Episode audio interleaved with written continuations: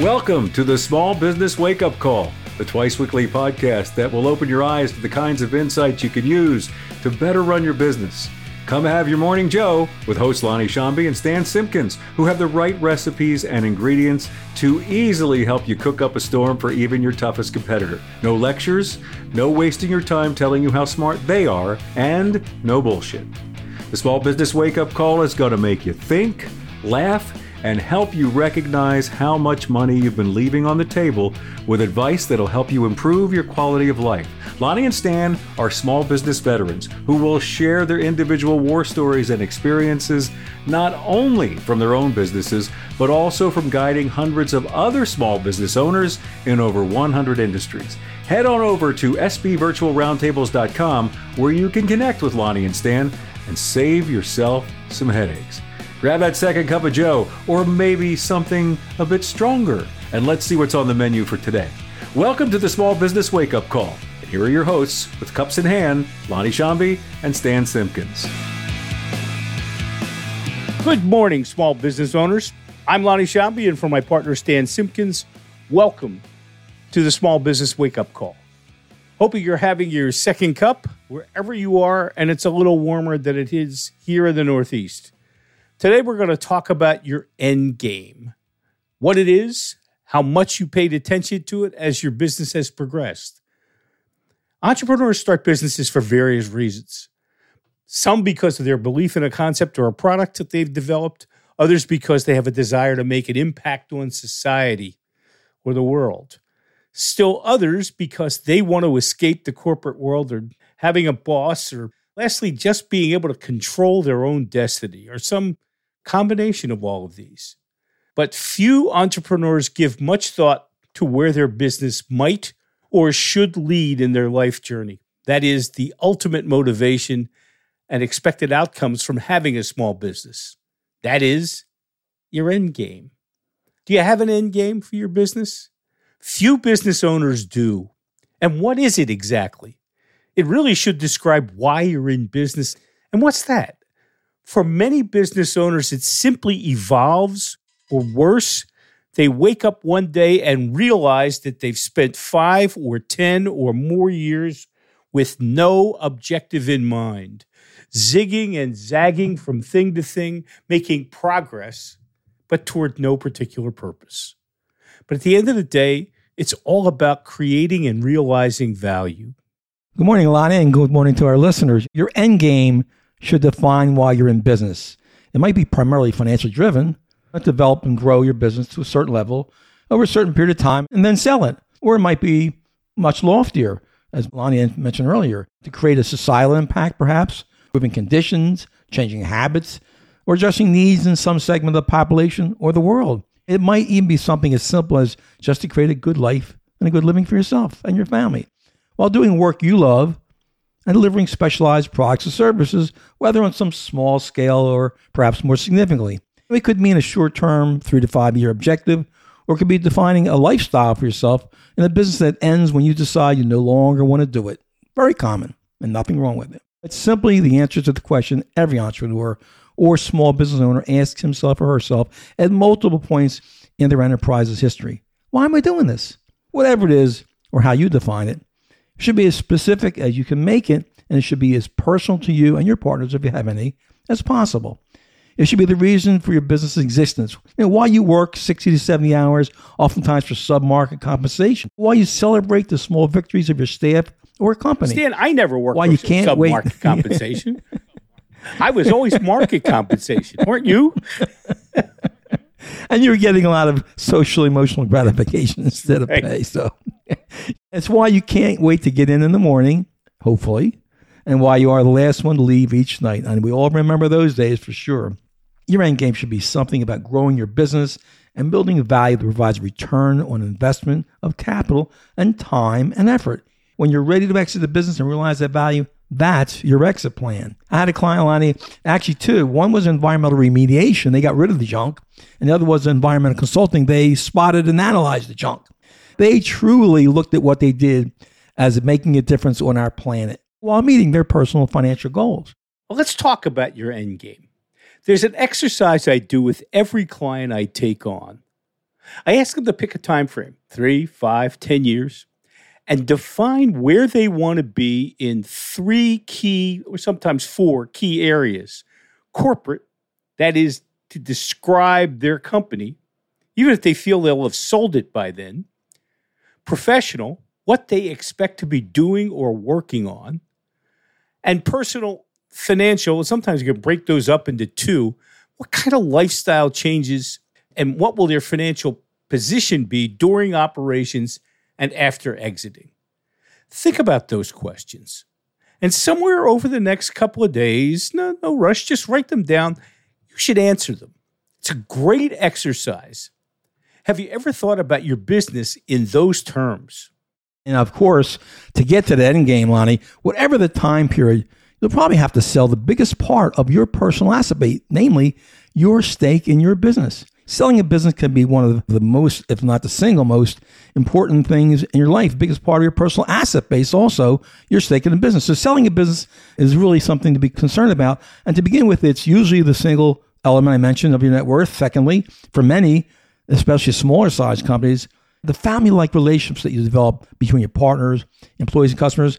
And lastly, number three, a positive culture that has ideally been created that can be a source of pride in your legacy that you have imprinted on your business for future generations. Yet few, if any, small business owners actually plan their exit, certainly not more than two years before their exit. So they do more planning for equipment purchases or a holiday party or vacation than they do on their exit strategy. And the impact, personally, is anguish, subconsciously at least, and selling at a lower price than they could have had they planned it two or three years earlier. And they have a stressed team who likely would have been cooperative and benefited from the earlier planning.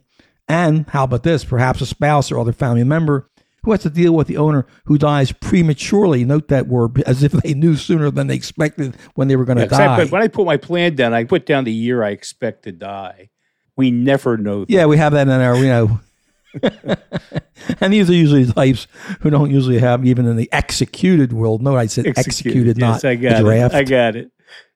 I get a will. Has it been signed? No, no it's, still, still in a draft form. Yes, we all have that. Most often, exits happen by accident or out of frustration. See if you're familiar with any of these phrases. I have clients with significant financial resources who are very interested in your business.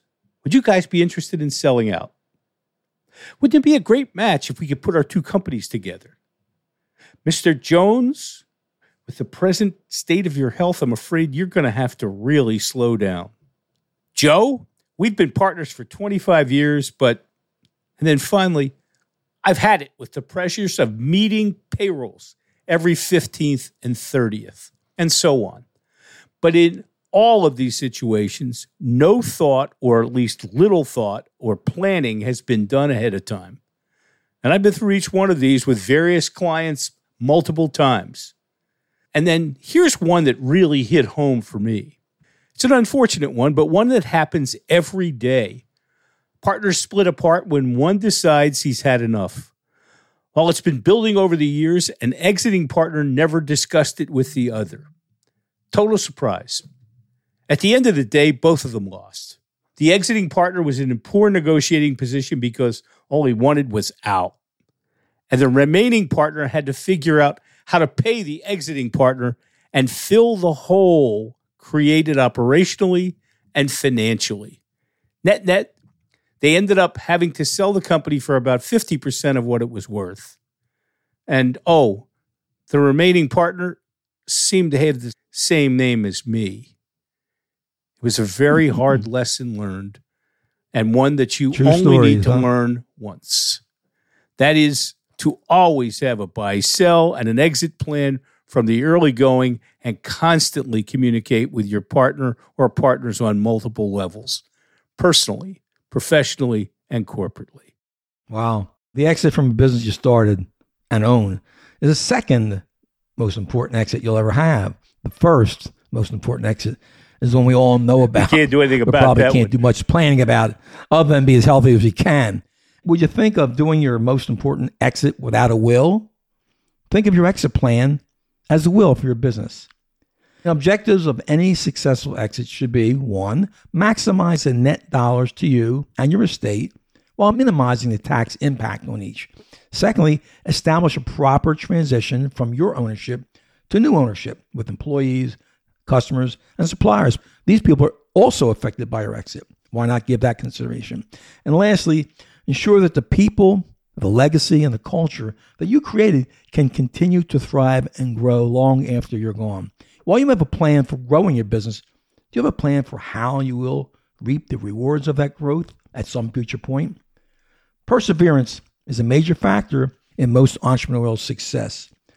But keeping your head down and continuing to move ahead is not necessarily the prescription for realizing long term returns on that success. You need to think about it ahead of time. Yes, we know you already know this. If knowing was all one needed to improve, Lonnie and I'd be 20 pounds lighter, my golf handicap would be 10 points less, and Lonnie's hitting average or batting average would be a lot higher. It takes what Nike's slogan says just do it. So, what are you going to do it? And see, few entrepreneurs even give a passing thought to this.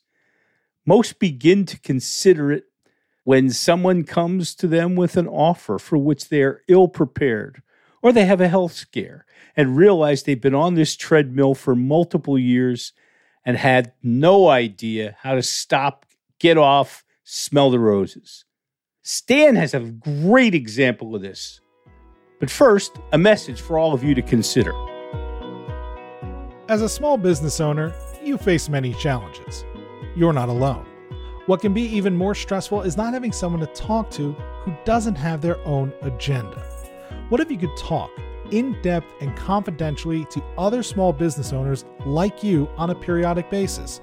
Folks facing the same challenges or who have solved the same problems. The Small Business Virtual Roundtables is the answer for you. Small Business Virtual Roundtables are held monthly for 90 minutes. Membership in each roundtable is limited to 15 people, providing ample time for each member to have their issue addressed by their fellow members. These peer advisory groups are formed to avoid competitive concerns while taking into consideration company size and characteristics that closely match your own business. Need more attention? There's a complimentary 30 minute one on one session with the facilitators during the month to seek additional feedback. Monthly membership fees to the Small Business Virtual Roundtables are less than the cost of an hour with your attorney, and this is all done without ever leaving your office or home. Just the time savings of avoiding needless driving is worth the cost. New groups of the Small Business Virtual Roundtables are now being formed on a first come, first served basis. Ready to sign up? Head to sbvirtualroundtables.com to receive a complimentary invitation to attend up to three meetings. Again, that's sbvirtualroundtables.com. With Small Business Virtual Roundtables, there's no need to go it alone. And now, back to Lonnie and Stan. Let me recount another story that has a great lesson. I had a client who had his plan to have his daughter become the successor, though she lacked sufficient training to replace the father, was a single parent of three children. And he unexpectedly had a disease that, though not necessarily fatal, left him very terribly in pain, such that he decided to shut the business down without any effort to sell it. And why? Why such a dramatic, drastic effort? His illness put him in such a depressed and hopeless mindset.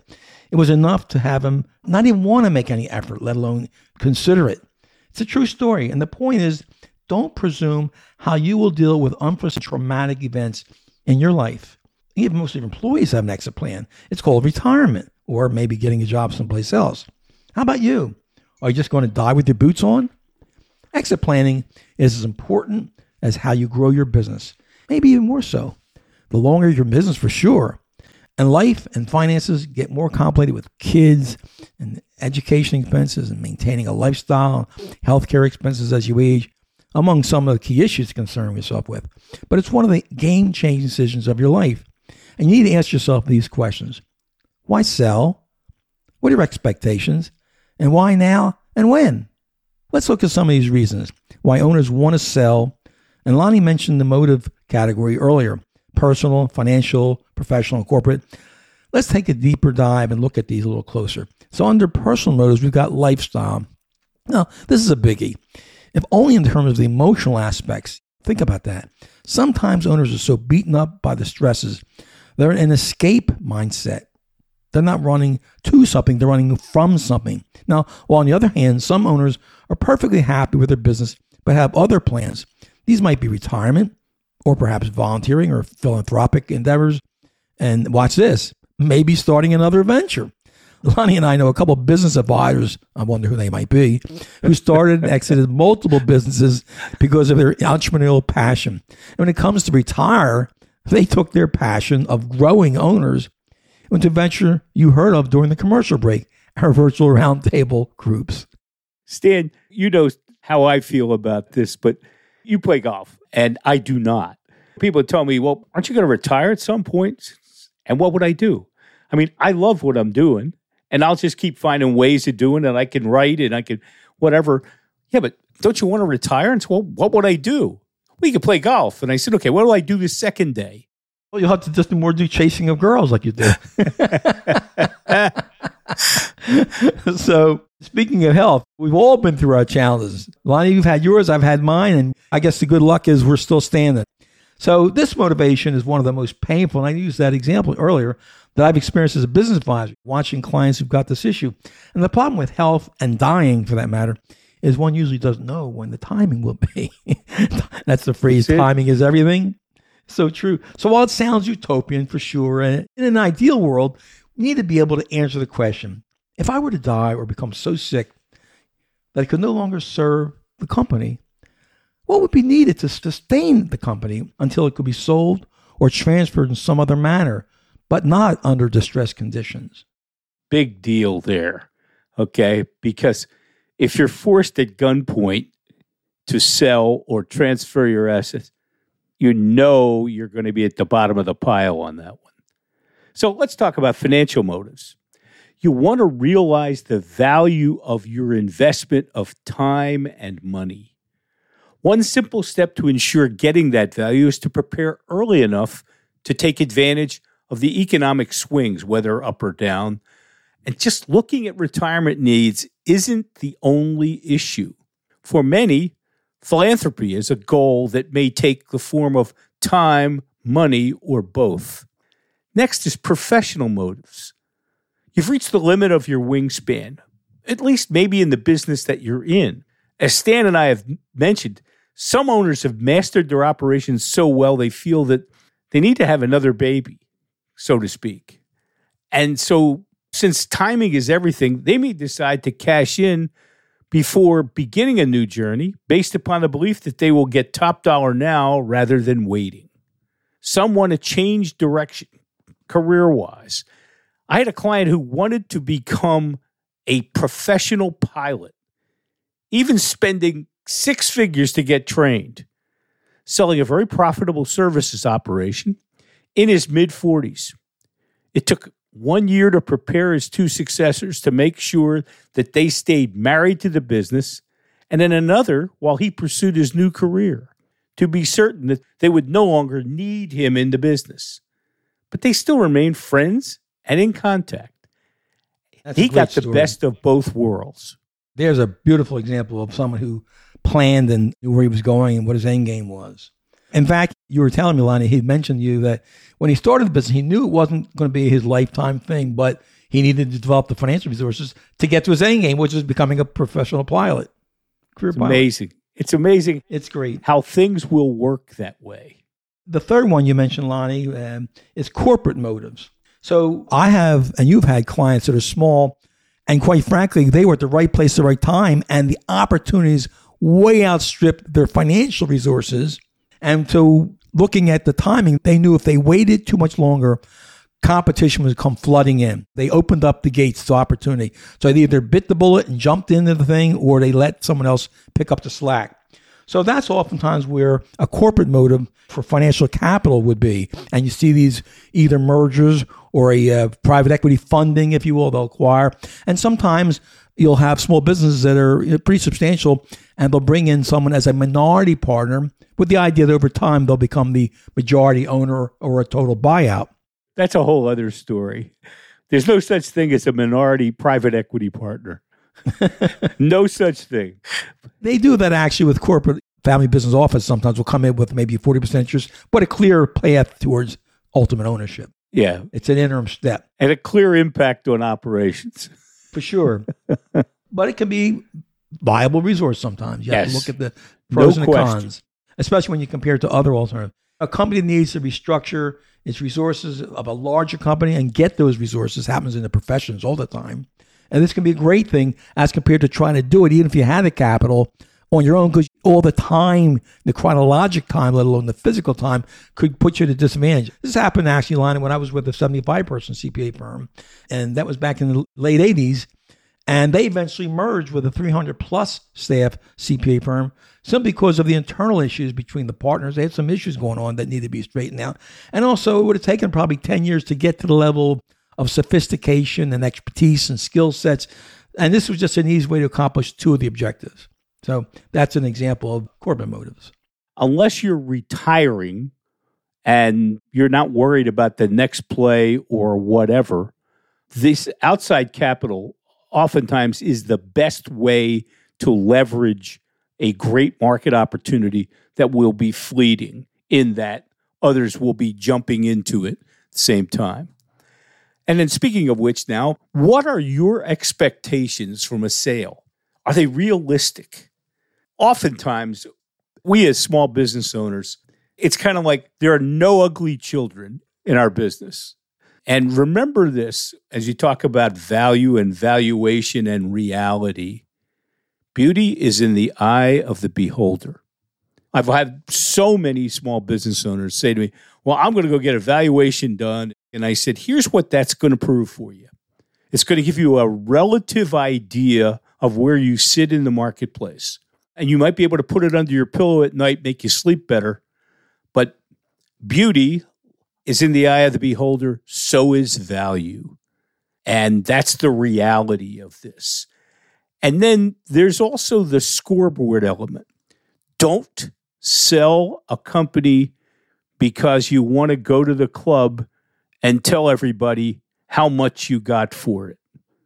Wrong idea because invariably you'll come up with the wrong partner and invariably you'll never get where you wanted to go. And finally, never do this without professional advice. So it's kind of like don't try this at home, boys and girls. Get evaluation, make it be a guide, but keep objectivity. And this is where Stan and I have proven our value in many different transactions because our value is in telling prospective sellers they're not ready or that they have an unrealistic view of how prepared they are for exit. I had a client, a former client, reach out to me saying she was ready to exit. I asked her a standard set of questions that I ask all owners who are ready to sell and found that she was ill prepared.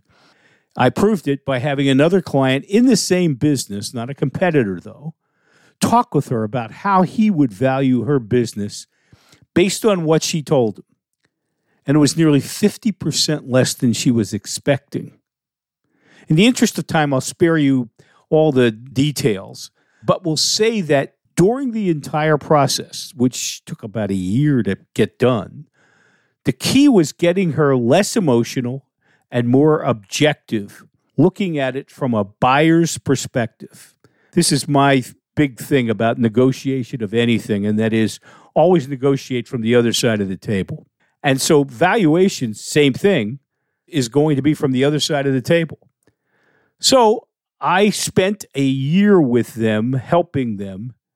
And one year later, she sold the company to this same buyer who really got interested in the business because it was an offshoot of what he was doing. And she got more than 100% of what she was initially expecting. No magic, just absolute objectivity. And if I might, Lonnie, add another win-win situation where we've helped clients, and that's where you got a client who actually has untapped potential. It could be something as simple as adding another management person that can make the business appear to be more able to run on its own without the owner. And that's important to a potential buyer. So there's things to tap into unrecognized opportunities to make the business even more valuable in a short time frame. So hopefully we've given you a lot to think about here. And in future episodes, we're going to actually take you through the selling process, talking about creating the plan, and then how you can execute on that plan with the right buyer or partner and the right transaction for you, all with war stories that bring the key points to life. And then we're going to have a session about what do you do next? and where we'll have a guest to talk about the challenges that often face a, a small business owner after exiting and how it'll be less, maybe formidable, I might add, as starting and running the business itself. Lonnie, why don't you summarize what we covered today, please? Sure, Stan. Today we talked about your end game. Invariably, it's about why you started your business. It's simply the answer to the question every entrepreneur or small business owner asks himself or herself at multiple points in the enterprise's history. Why am I doing this? Whatever it is or how you define it, it should be as specific as you can make it. It should be as personal to you and your partners, if you have any, as possible. And it should be the reason for your business's existence. Why you work those long hours for sub market comp, why you celebrate small victories with your staff or your company, and why you can't wait to get in in the morning and you're the last one to leave each night. Your end game should be about growing your business and building value that provides a return on your overall investment of capital, time, and effort. When you're ready to exit this business and realize that value, that's your exit plan, helping you to achieve that end game. We hope you have had as much fun listening to our podcast as we do producing them. We invite you to share your war stories, ask your questions, even request an invitation to be a guest at one of our virtual roundtables. Come take a look at where we are in this, take a test drive, see where you could take your business. Check us out at sbvirtualroundtables.com. In fact, we allow you three complimentary visits as our guest so you can be confident it's a mutual fit. We can promise you'll feel like one of the family sooner than you expect. You've been listening to the Small Business Wake Up Call, the podcast providing eye opening insights and perhaps a caffeine high to better run your business, delivered in Stan Simpkins and Lonnie Shambi's own unique style. Head on over to sbvirtualroundtables.com where you can connect with Lonnie and Stan, subscribe to the show, find more resources, and check out their monthly 90 minute virtual roundtables. Thanks for listening to the Small Business Wake Up Call.